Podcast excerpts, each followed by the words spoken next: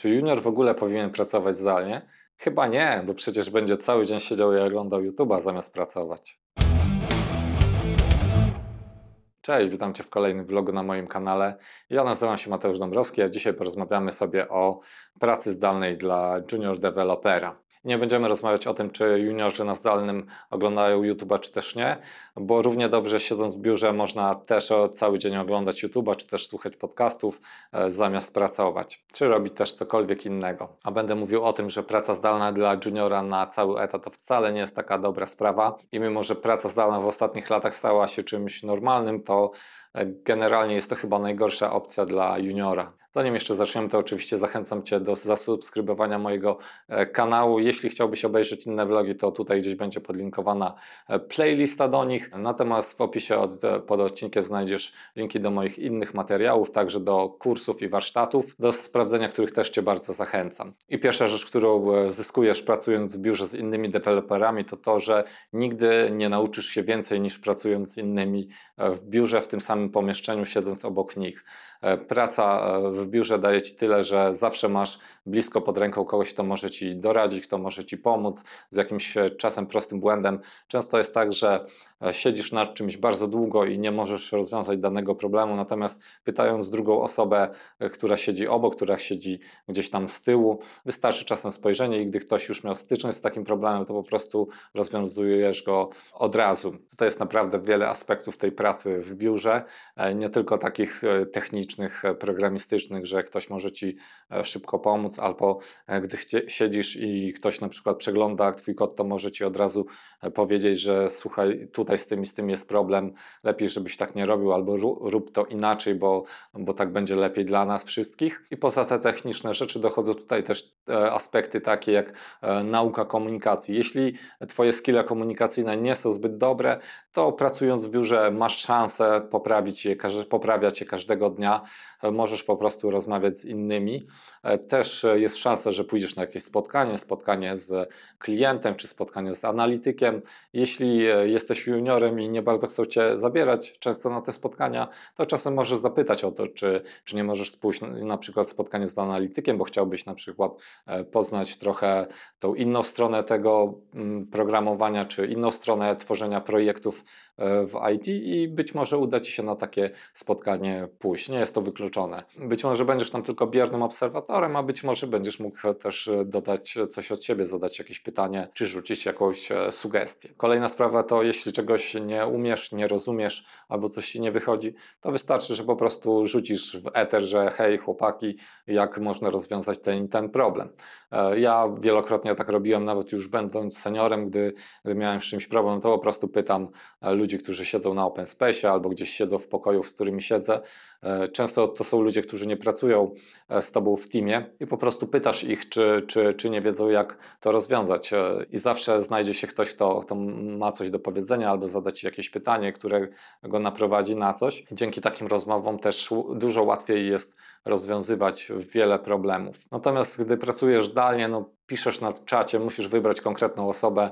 Być może ta osoba akurat w tej chwili nie ma czasu, być może e, wybierasz złą osobę, która po prostu nic nie wie na ten temat i, i takim sposobem musisz napisać do pięciu osób, żeby być może ktoś Ci odpowiedział. Natomiast e, przebywanie z ludźmi i zadawanie ich, im takich otwartych pytań do wszystkich jest o wiele szybszym sposobem na rozwiązywanie problemu. Poza tą częścią projektową, gdzie rozmawiasz o projekcie, o programowaniu i podobnych rzeczach, jest też ta część pozaprojektowa, czyli możesz pójść z kimś na kawę, możesz pójść z kimś na obiad, powymieniać się doświadczeniami. Zwykle przy, przy obiedzie czy przy kawie zwykle wymieniamy się doświadczeniami z poprzednich firm, a tutaj było tak, tutaj było tak. W ten sposób bardzo wiele dowiedziałem się o tym, jak się pracuje w innych firmach, jak jest w innych projektach, jak, jak pracują albo jakie wymagania mają inni programiści w innych firmach.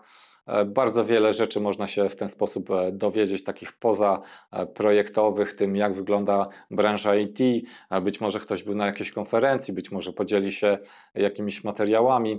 i w ten sposób naprawdę bardzo wiele rzeczy można się dowiedzieć. To na przykład, gdzie można szukać pracy albo gdzie na przykład nie iść do pracy. To też jest ważny temat, że na przykład w niektórych firmach jest na przykład zła atmosfera czy źle się pracuje i to gdzieś, gdzieś przy takich nieoficjalnych rozmowach do nas dociera, bo często koledzy, z którymi pracujesz, mają też innych kolegów w innych firmach, w innych projektach i, i często dzielą się różnymi e, swoimi doświadczeniami, więc to też jest bardzo duża część takiej pracy w biurze, które, którą ciężko jest uzyskać albo w zasadzie nie da się uzyskać jej pracując zdalnie. Oczywiście jak pracujesz zdalnie też są jakieś nieoficjalne rozmowy, czy to na czacie, czy to przez telefon, ale to już jest raczej bardzo minimalna ilość tych rzeczy. Kolejna sprawa związana z pracą w biurze to to, że dzięki tym wszystkim interakcjom, czy to projektowym, czy to jakimś związanym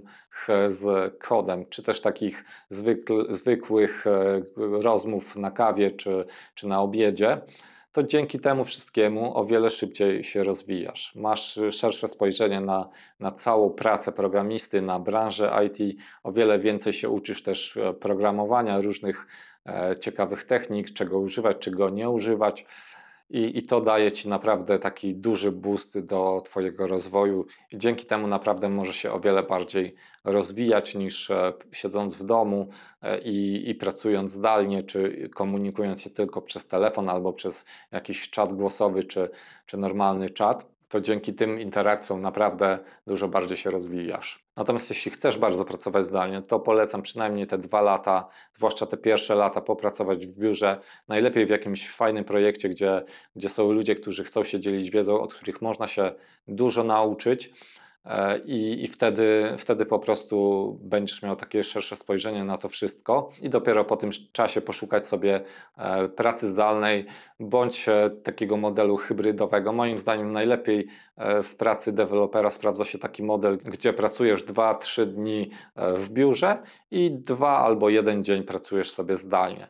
Wtedy możesz łączyć zalety i jednej pracy i drugiej pracy. W biurze pracujesz trochę dłużej i będziesz miał wtedy więcej interakcji, będziesz lepiej zorientowany na temat projektu, będziesz miał pomoc ze stron innych deweloperów, natomiast jeszcze ten dzień w tygodniu czy, czy dwa możesz mieć ten bonus prac, pracy zdalnej, siedzieć sobie w domu czy, czy gdziekolwiek indziej, spokojnie sobie pracować zdalnie, zrobić swoje zadania, ewentualnie gdzieś wyskoczyć, jeśli, jeśli masz taką potrzebę i, i popracować trochę dłużej. Też oczywiście na, na zdalnym to jest bardzo często praktykowane. Ja też pracowałem w tym modelu hybrydowym, gdzie miałem jeden dzień pracy zdalnej i wtedy mogłem wyjść sobie na godzinę, załatwić jakąś sprawę, wrócić i dalej sobie pracować. Oczywiście trzeba było wybrać odpowiedni dzień do tego, bo jak się ma jed, jeden dzień zdalnego, to często można trafić tak, że, że to jest dzień, gdzie jesteś na przykład bardzo potrzebny. Zwłaszcza gdy byłem seniorem, to zawsze ktoś coś ode mnie chciał, więc ciężko było to pogodzić na zdalnym, ale dawało się to zrobić bez problemu. I generalnie ten model pracy hybrydowej wydaje mi się takim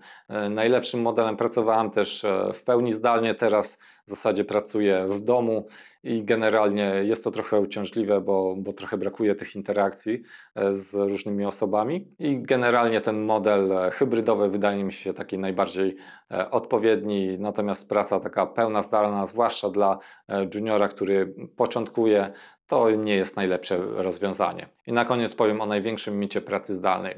Praca zdalna często jest reklamowana, że możesz pracować z dowolnego miejsca, w dowolnej lokalizacji na świecie, w dowolnym miejscu. Możesz sobie na przykład pracować na łodzi, czy też siedząc na plaży, zwłaszcza w zawodzie programisty. Kiedyś w Warszawie na mieście można było spotkać takie plakaty człowieka siedzącego na łodzi i coś tam programującego i to było właśnie sprzedawane jako praca zdalna, że można ją sobie wykonywać właśnie siedząc sobie gdzieś tam wygodnie na łodzi. I to jest moim zdaniem mit, ponieważ w pracy programisty najważniejsza jest koncentracja, a w takich miejscach jak siedzenie na plaży, czy siedzenie na łodzi, czy siedzenie w jakiejś kafejce, czy gdziekolwiek indziej w takim miejscu, gdzie jest duży ruch, gdzie przychodzą jacyś ludzie, to oczywiście bardzo trudno jest o koncentrację, bardzo trudno jest skupić się nad pracą, i ta praca wtedy jest naprawdę bardzo mało wydajna i zwłaszcza gdy, gdy musicie się skupić na jakimś poważnym problemem i,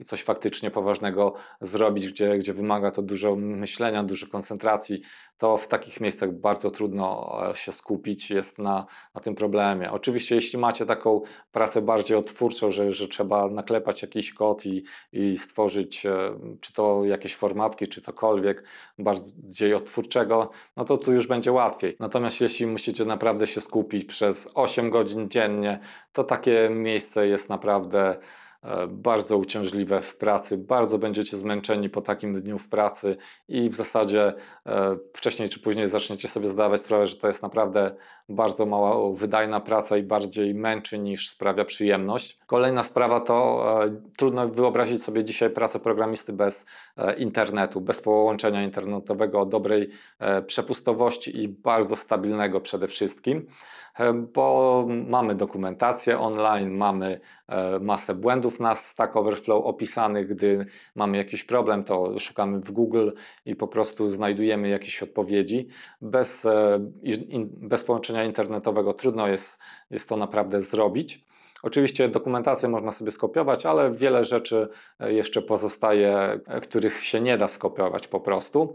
No i trudno jest o dobre połączenie internetowe na jakiejś łódce, tak, gdzieś na morzu czy, czy gdziekolwiek indziej. To, to, to jest po prostu prawie że niemożliwe. Aczkolwiek wiem, że niektórzy próbują tak pracować. Też na YouTubie można pooglądać różne filmiki, gdzie ludzie prowadzą kanał YouTube i jednocześnie pracują, prowadzą jakiś biznes, czy też trochę pracują, programują, ale tak jak mówię, taka praca jest dużo mniej wydajna niż praca w biurze. Programista do pracy potrzebuje przede wszystkim wygodnego fotela, jeśli chce pracować osiem godzin, a czasem jednak trzeba popracować więcej, wygodnego biurka i stabilnego połączenia internetowego. I bez tych rzeczy trudno jest tak naprawdę pracować i trudno jest pracować wygodnie. I oczywiście też potrzeba tutaj spokoju, takiego, gdzie możesz sobie zapewnić w jakimś izolowanym środowisku. Ja od jakiegoś czasu pracuję w domu i niestety często się tak zdarza, że, że pracuję też z małym dzieckiem, bo moja córka często choruje. Może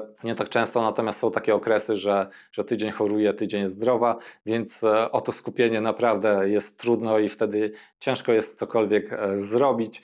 Nawet dzisiaj jak nagrywam ten film, to sąsiad mi tutaj coś wierci i, i muszę robić przerwy, żeby po prostu mógł sobie wywiercić te dwie dziury, które musiał akurat dzisiaj, wtedy kiedy nagrywam, wywiercić, więc, więc przy programowaniu jednak to skupienie jest bardzo ważne.